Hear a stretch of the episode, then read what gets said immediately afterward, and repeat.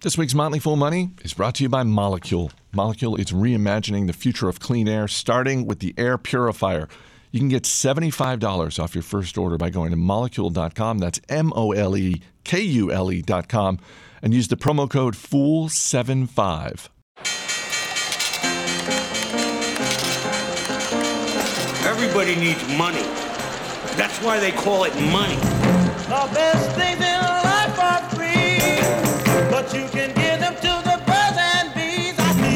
From Fool Global Headquarters, this is Motley Fool Money. It's the Motley Fool Money Radio Show. I'm Chris Hill. Joining me in studio this week, senior analyst Jason Moser, Emily Flippen, and Ron Gross. Good to see you as always. How you doing? Be here. We're recording this week's show a little early. We've got the latest headlines from Wall Street. We've got a report on this year's San Diego Comic Con. And as always, we'll give you an inside look at the stocks on our radar. But we begin with the battle for the living room.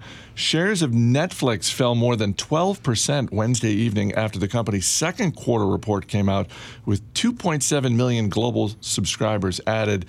That's nice, Jason. That's also a couple million short of Netflix own guidance. Yeah, yeah, that's, that's certainly something that doesn't happen all that often. I mean, if you go back to 2016, essentially it happens once a year where they miss their own projections. And I mean, to their credit, they typically follow it up with a nice beat the next quarter. I, I'd say, certainly in this case, they'd better hit that 7 million number here they're forecasting for quarter three, or else uh, there could be perhaps some concerns there as far as how, how far they can grow the subscriber base. Uh, they, they offered a few different possible reasons for the miss there, possibly pulling forward from a very strong first quarter, possibly some areas where they saw the price increase. There, there was maybe a little bit of wane in demand there, possibly content related too. I mean, I think it makes sense to put all of those together. In, and ultimately, I think from the investor's perspective, it at least goes back to my question now as how much further can they raise prices? I mean, I'm not looking at Netflix as a oh my God, this is the end of Netflix situation. But if you're an investor, you have to ask yourself how much can they raise prices because now we're, we're talking about how far can they actually grow the subscriber base. I mean, sequentially, North America was essentially flat. That's got to be concerning because that's one of their most lucrative markets. International was good, but clearly not good enough.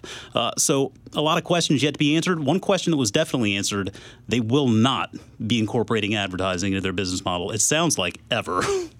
Yeah, I mean, I think the market is relatively negative on Netflix after this report, but we can't forget the landscape at which the second quarter was. Netflix really didn't have any big launches. Meanwhile, the very final season of Game of Thrones, HBO's Game of Thrones, was coming out. So it probably wasn't going to be a good quarter for Netflix in general. The fact that they said it was slightly down in places where they had raised prices was concerning, but the fact that it was not only down in places where they had raised prices is maybe a testament to the fact that it was a macro kind of cause of, of the poor Q2 as opposed to something bigger within the company. So I think Q3 coming forward, we had a great launch of Stranger Things. They said that was their most watched show ever. So Q3 will be interesting to see that performance. For me, it's not only can they raise prices, but it's can they raise prices while they're losing some of their most popular programming, some of those mo- most popular shows. I know folks who are like, you know, I'm not in love with the content already, and if they just take one or two more things away from me, I might not pay the current price, let alone any future increased price. And, and I think they're in jeopardy with respect to that. Well, I mean, and to your point, and I mean, I certainly don't extrapolate my behavior to everyone else. Well, you should. I, we did recently downgrade one price grade with the service because we didn't need to stream four devices at once because not everybody in my house really uses it all that much. And and you know, talking about price increases just with the standard with the current membership base. I mean, a one or two dollar increase in price sounds like it's not much. When you actually multiply that all- out and you see it's maybe five billion dollars, that isn't really all that much when you compare it to how much money they have to spend annually on content, which is fifteen billion dollars and and up.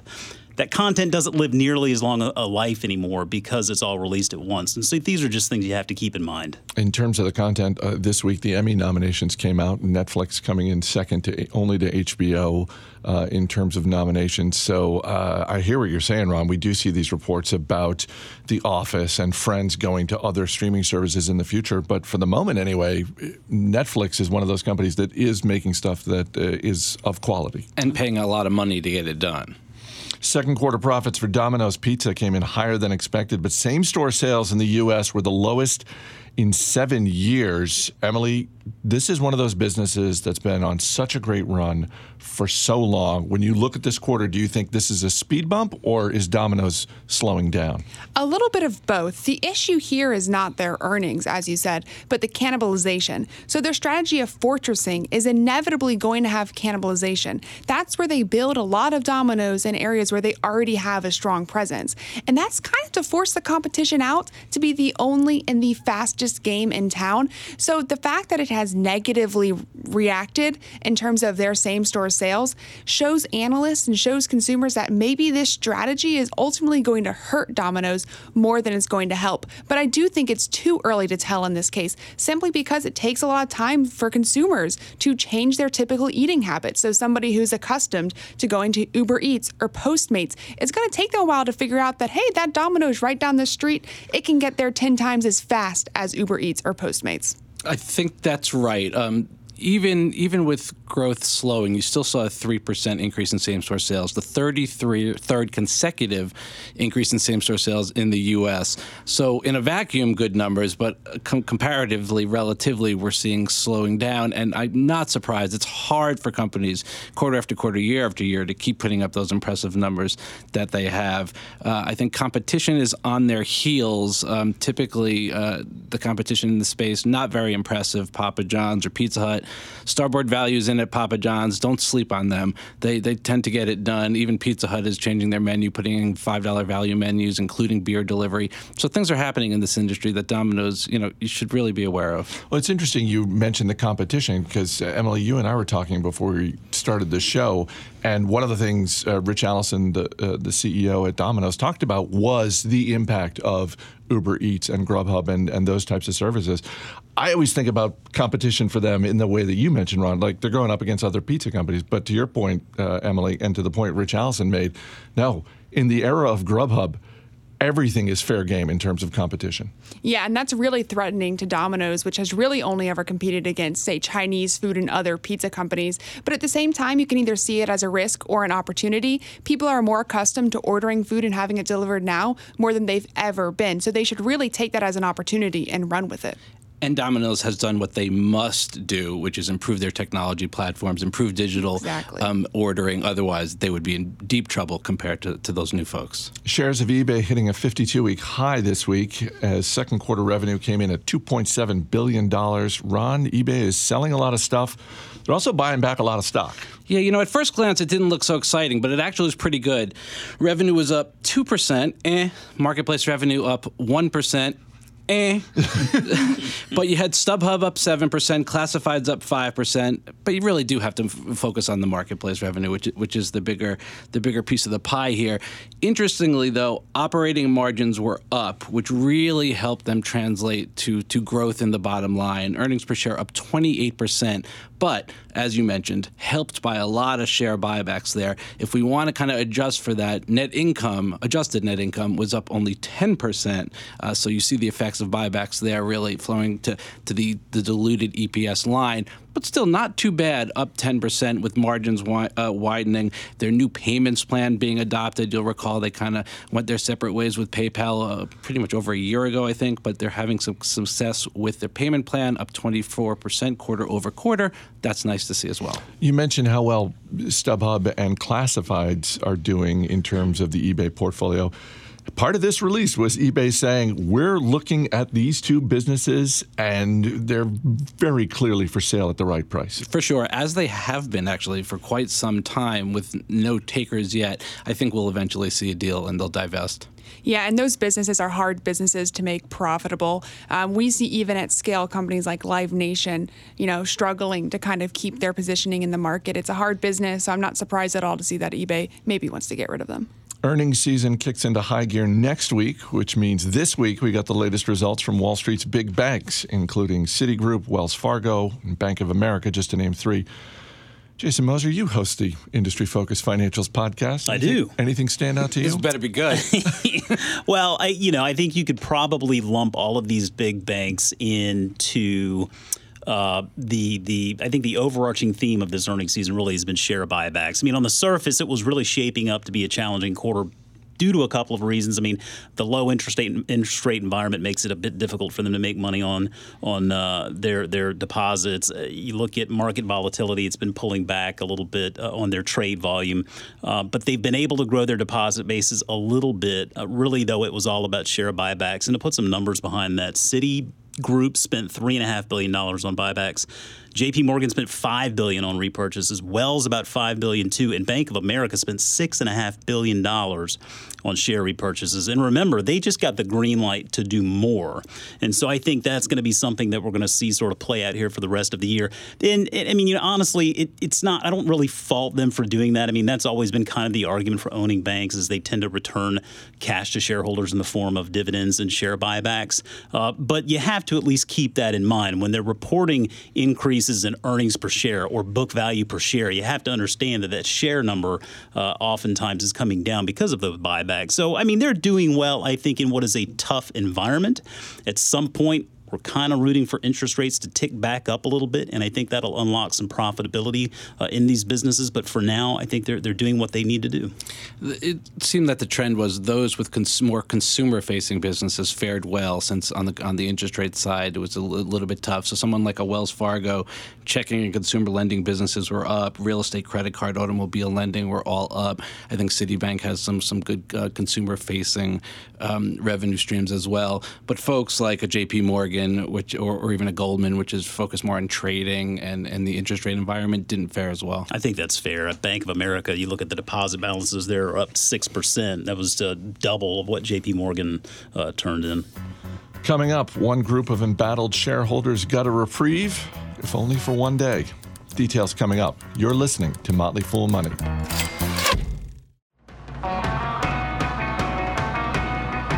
Welcome back to Motley Fool Money. Chris Hill here in studio with Jason Moser, Emily Flippen, and Ron Gross. Eventful week for Amazon. On Monday and Tuesday, the company held its annual Prime Day event. Yes, this year Prime Day was officially two days. The company said it sold more than 175 million items, which is more than Amazon's sales last November on Black Friday and Cyber Monday. So, great start to the week. On Wednesday, the European Commission announced it has opened an investigation into potential antitrust violations. Emily, I'll start with you. Which is the bigger deal in a long term sense of these two things?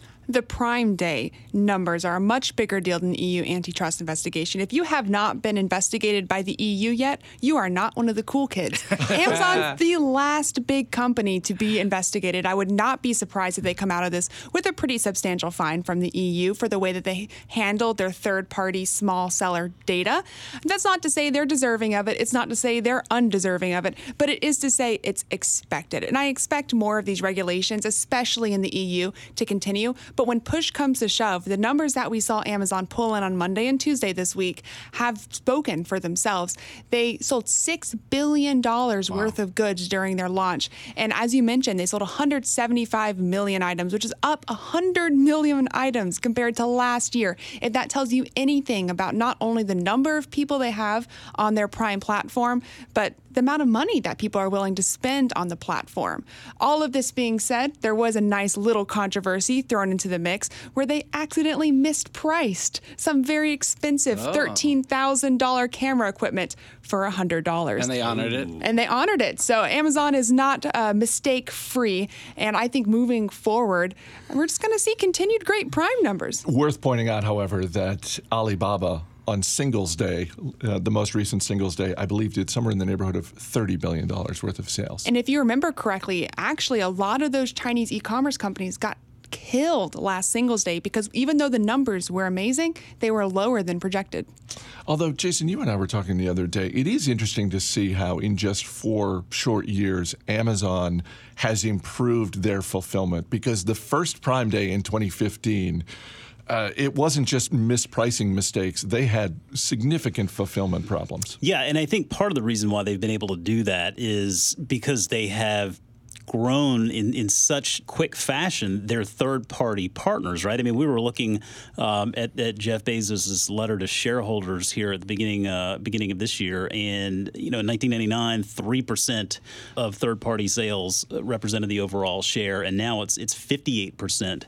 Um, they've been building these tools in order to support those third party partners, and I mean, a lot of that boils down to, to pricing, shipping, fulfillment, and so you know, it's one thing when you're trying to build models and processes to support your business, but when you're building models and processes to support customers, you know, that's when you really got to show up. And I think that's why they've taken it so seriously. On Tuesday, shares of Blue Apron rose as much as 70% after the company announced it is adding Beyond Meat burgers to Blue Apron's meal kits. Ron, you're a value investor at heart. Did your head and a chef, kind of a cook, not a chef. Did your head explode when you saw this? Well, Chris, it's about a quarter cup hype and five cups of short covering.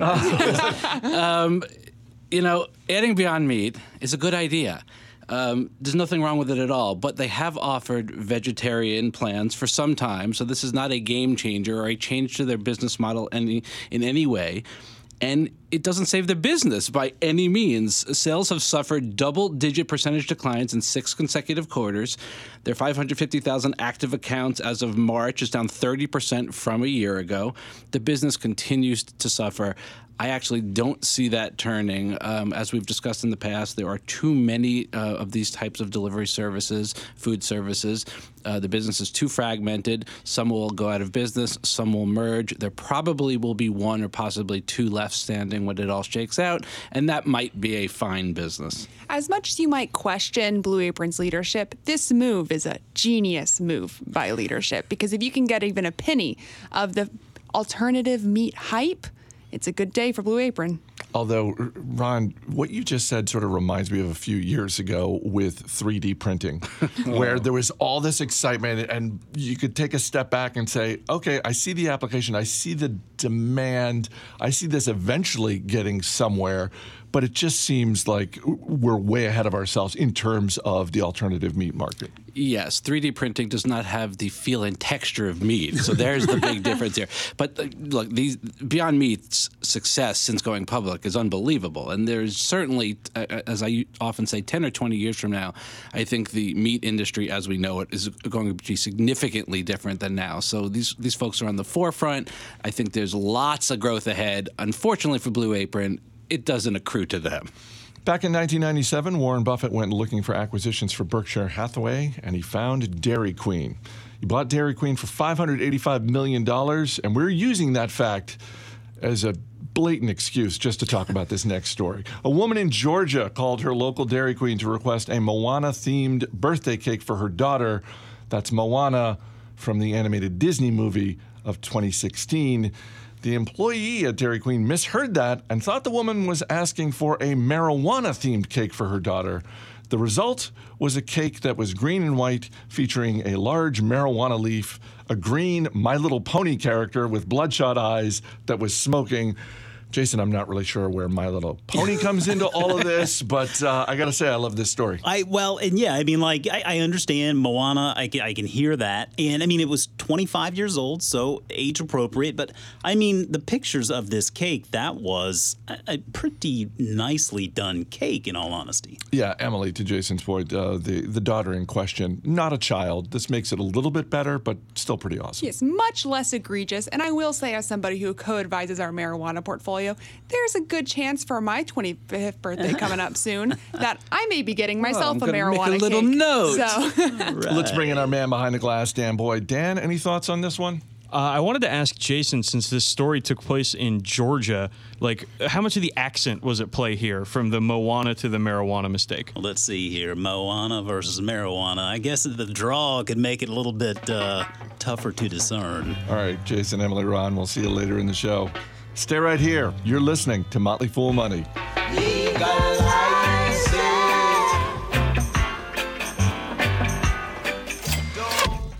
Quick thanks to Molekule, which is reimagining the future of clean air, starting with the air purifier. Molekule's introduced a breakthrough science that's finally capable of destroying air pollutants at a molecular level. Their technology has been personally effective and verified by science, but most importantly, it's been tested by real people, including me. Molekule's given allergy and asthma sufferers around the country an all new experience. Though they've reinvented the air purifier, Molekule doesn't just collect air pollutants, it destroys them on a molecular level, which is pretty awesome if you think about it. This includes viruses, bacteria, gaseous chemicals, and mold. So when you turn on Molekule, you're creating the purest air possible, combating allergy season by destroying allergens in the home. And you can get $75 off your first order. $75! That's real money. You can go to molekule.com and use the promo code FOOL75. That's M O L E K U L E.com and use the promo code FOOL75. Let's get back to the show. Welcome back to Motley Fool Money. I'm Chris Hill. This week, the entertainment capital of America is not Hollywood or Nashville or New York City. It's San Diego, where more than 150,000 people are gathering for Comic Con 2019. Here to help us make sense of it all is Tim Beyers, media and entertainment analyst for The Motley Fool. He joins me now from Colorado. Tim, thanks for being here. Thanks, Chris. Good to be back. This is an enormous event. They have hundreds of breakout sessions, programs, movie screenings, and obviously a lot of stars from the entertainment industry. What is your headline for this year's Comic Con? My headline is "This is the year of the woman." It's a uh, there's a lot of uh, empowering uh, stories from Comic Con that we're going to see on the main stage at at uh, at the show this year. Probably the biggest two will be uh, Batwoman from what was Warner and is now AT and T. That'll be a spin-off show for the CW, which is a, a joint venture between uh, Warner Brothers and and CBS. And then the Black Widow movie for the Marvel Universe. The Marvel Universe is sort of transitioning. Uh, they've had a blockbuster run, but now we're going to see how the the newer uh, third tier or even second tier characters, I guess it, it depends on your point of view, will carry that universe forward. But there are some very inspiring stories here. And I think uh, by appealing to the female demographic, we're going to see a, a, very interesting show and a, a, lot of new things from from the studio that we haven't seen before. This is not uh, the Comic Con of even a few years ago, and that's a good thing, I think. I want to get to Marvel in a second, but I'm curious because I've seen the preview that the CW put out for the Batwoman series, and yes. it's incredibly well done. And I Yep. was struck by the fact that this appears to be the latest example of how the people behind the DC universe appear to be very good at creating television shows with The Flash, um, Green Arrow, etc. Uh, this one looks fantastic. And for whatever reason, they're not really able to make that translate to the big screen. Why do you think that is? First of all, it's a different creative team. This uh, the Batwoman series is from the same team that that brought us Arrow, that brought us the Flash. It's Greg Berlanti and and his uh, varying partners uh, for for the CW, and so they've created their own universe that lives very. You're right. It lives very very well on TV. Although interestingly, over the past year, the viewership of the Flash and Arrow and and the rest of that Arrowverse, for for lack of a better term, is down fairly significantly, about 20%. So the viewership isn't what it used to be. In fact, it's it's getting a little tired. So Batwoman is kind of an in, sort of a shot in the arm, taking a, a different direction and taking a, a, a different character who appeals to an entirely different group. Uh, you know, the the character of of uh, Kate Kane uh, of, of, as Batwoman, who is an, an out lesbian, who is a um, uh, you know an heiress, uh, and sort of exists outside of the the universe of Batman himself. Like he in the comics, she shows up when Batman disappears. So it's very it's a very interesting character. It's a new way to maybe look at the at the universe, but that hasn't translated to the big screen because DC hasn't taken those kinds of chances. What's really exciting about the DC universe is on TV. On Saturday, uh, Marvel's going to be hosting a 90 minute uh, panel uh, in Hall H, which is the biggest venue at Comic Con. Um, Yes. huge anticipation now that the latest phase of the Avengers movies has come to an end. I have to say, Right. I've enjoyed them just as a fan of movies. As a Disney shareholder, I've also enjoyed the impact of these movies, and I'm I'm wondering if now I don't want to say the bar is too high, but it really seems like if you're a Disney shareholder, it's been a great run for the studios, and uh, the bar is certainly higher for them uh, as a business. Yeah, and we may be entering the phase of Disney where you can't rely on the Marvel Cinematic Universe to carry the ball anymore. Now, that's not necessarily a bad thing. Remember that over 23 movies, the average global haul for a, for a Marvel movie is very close to a billion dollars. It's roughly 960 million. That's a huge number. So yes, the bar is very high for Black Widow and, and lesser titles like Morbius, which is out of the Spider-Man universe. You know, the Living Vampire. I mean, these are characters that the mainstream doesn't really know or identify with very well. So they're going to be introduced. Now, the, the hook on this one is Black Widow because uh, Scarlett Johansson has been through. Uh, she's she's been through the various Avengers movies. She's a known brand. She's a known name. So I think people are genuinely anticipating that movie, and if it's well written, I think it will do extremely well because again, it's it's another example of a great female hero stepping into a, a, very interesting role with a really interesting background. And I think it can be a great movie, probably on the order of Black Panther, which did about 1.3 billion. But that's going to be the exception rather than the rule. For Disney, really, I think the next phase is the live action of those classic animated movies, The Lion King, Aladdin. Uh, you know, uh, the one that looks really good to me is Mulan. Uh, I, I, think each of these has an opportunity to be the next stage of Disney where you're going to see those billion dollar uh, box offices. So I don't think the run is over. I just think, you know, Captain America has gotten to the finish line and handed the ball off to Mulan, and now we'll see how far she takes it. But I, I do think it's still it's still a good period for Disney. It's just the Marvel Cinematic Universe isn't going to be what drives profit from here on, at least not in the short term. We'll see how well the the characters and the universe get its legs underneath for this next phase. It's interesting that you mentioned the live action remakes because it wasn't too long ago that Disney was making these one off uh, Star Wars stories with Rogue right. One and then Solo. And Solo was seen as something of a disappointment to the point where the company came out and said, eh, we're pumping the brakes on these. Um, you look at a live action remake of Dumbo, which didn't really do all that well financially. Uh, right. Lion King opens this weekend. The early buzz is not amazing. So uh, no. I don't know. It, it almost wouldn't surprise me if after Mulan, Disney decided to also pump the brakes on the live action remakes. I think you could be right about that. Although I will say that if history is any guide here, and it usually is, the first few in the Marvel Cinematic Universe weren't spectacular hits. We had, you know, like Hulk, for example, which wasn't, a, first of all, it wasn't a great movie, but it also wasn't a blockbuster financially. Um, there were plenty of movies like that. Folks may or may not remember Nicolas Cage as Ghost Rider.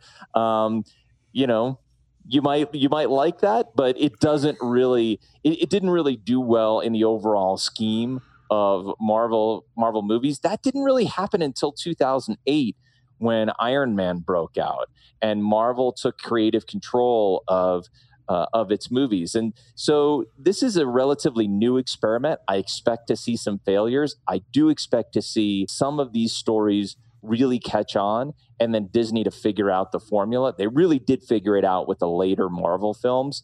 Uh, but you know, yeah, you're right. We're in the early stages here, so it's going to be hit or miss for a little while. Well, let's get to the streaming businesses because that's really where all of this content is going to end sure. up. Um, and when you look at Netflix, um, Apple TV Plus coming online later this year, same with the launch of Disney Plus, it seems like we're at a really interesting point for streaming businesses. Yep. Uh, and just to pick two of them, uh, recently you have Ted Sarandos, who's the chief content officer at Netflix, telling a group of industry executives uh, Netflix needs to be a little bit more cost effective with its programming going forward. And yes. then, along with that, the Wall Street Journal reporting that Apple is spending somewhere in the neighborhood of $15 million an episode for a new hour long drama for their Apple TV Plus service. Um, with all of that as background, what is the most interesting thing to you to watch in the streaming services over the next, say, six to 12 months? Because we're going to know a lot more a year from now than we do today. We are going to know a lot more, and and money. This is the thing about it, in in my point of view. The bigger budgets don't necessarily make the the better programming, and we know that, especially on on the Netflix scale, because the biggest budget uh, for for Netflix for a while there was House of Cards, and House of Cards was a success, but it wasn't.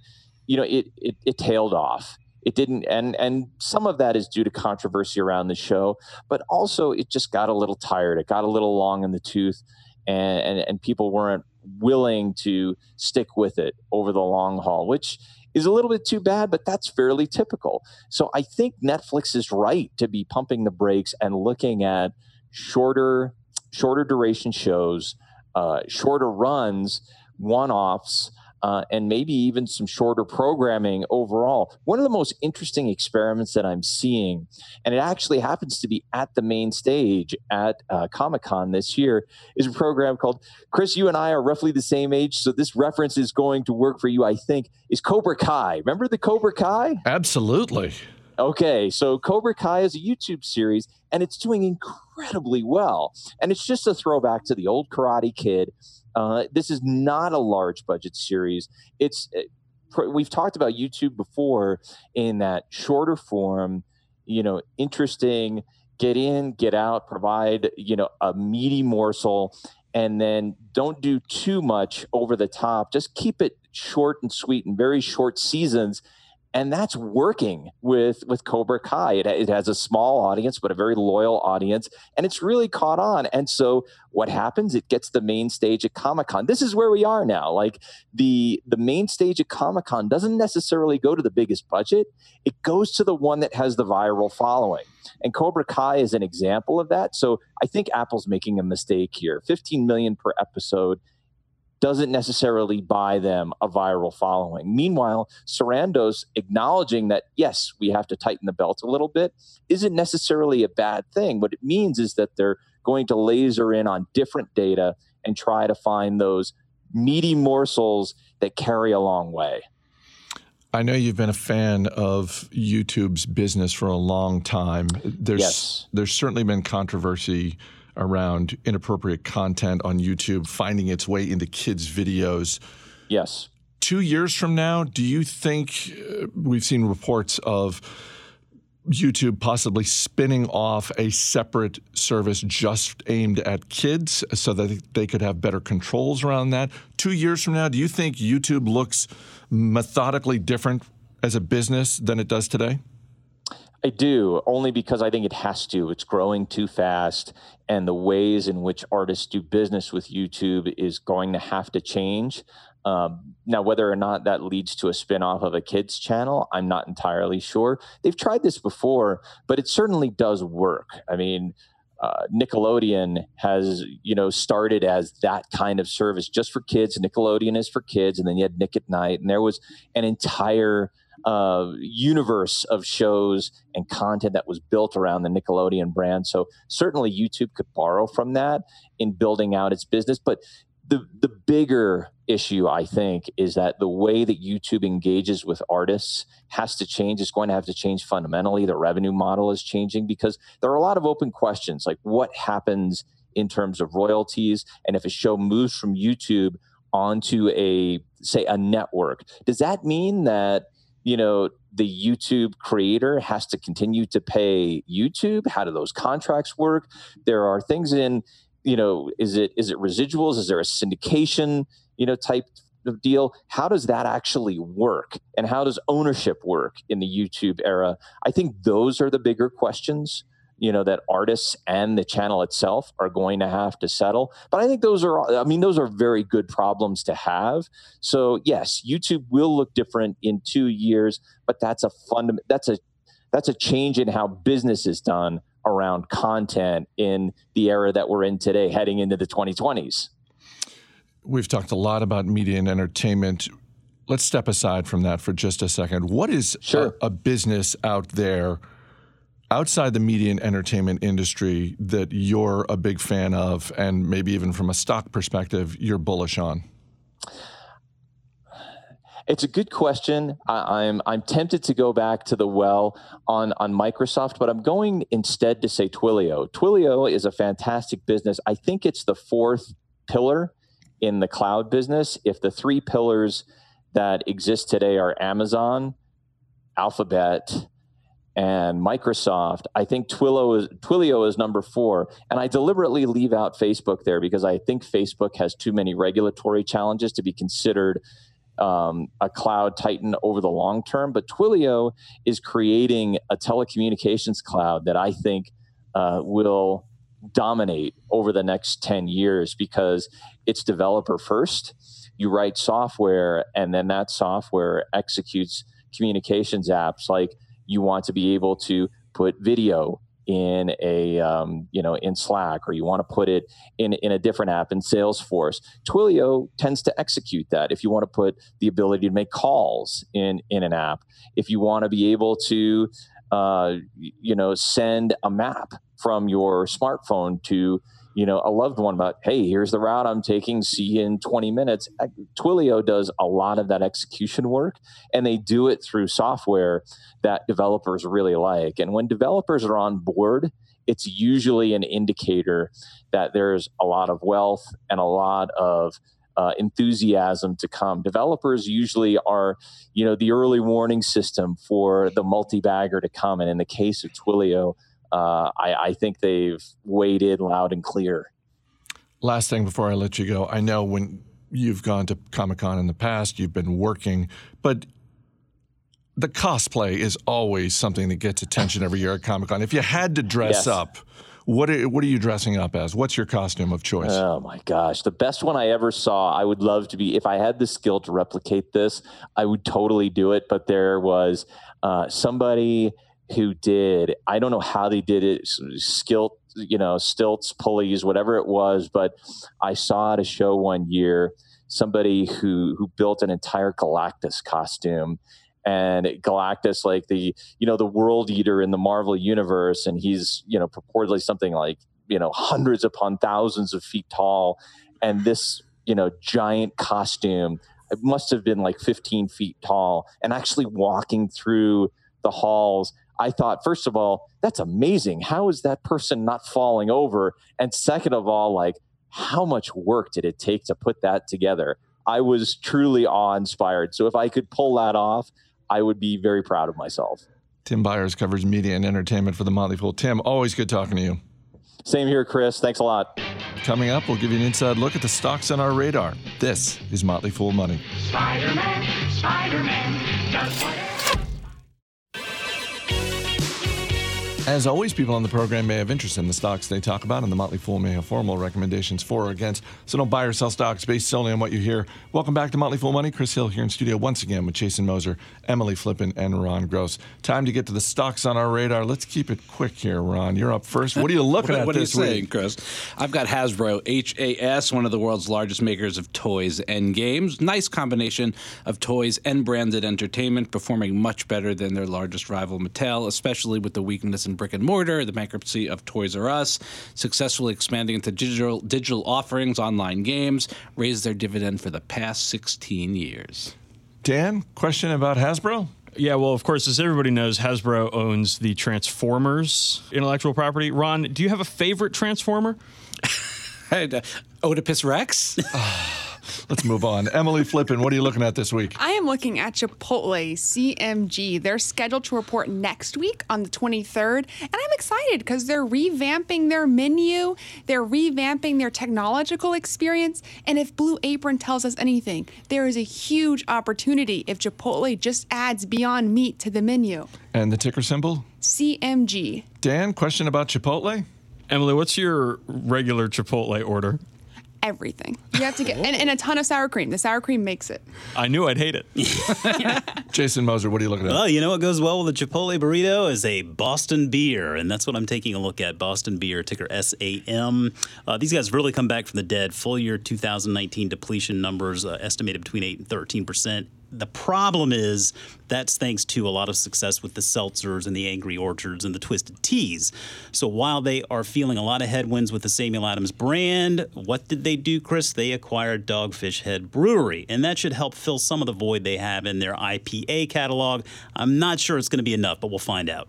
Dan? What's your favorite Sam Adams brew there, Jason? Well, if I can include Dogfish Head in it now, I'll go with the 120 IPA. That's a killer. Yes. Nice. Three stocks, Dan. You got one you want to add to your watch list? I'm always got a thirst, Chris, so I'm ready to add Boston Beer Company to my watch list. Hey now. All right, Jason Moser, Ron Gross, Emily Flippen, thanks for being here. Thanks. Thanks for having us. That's going to do it for this week's edition of Motley Fool Money. Our engineer is Dan Boyd. Our producer is Matt Greer. I'm Chris Hill. Thanks for listening. We'll see you next week.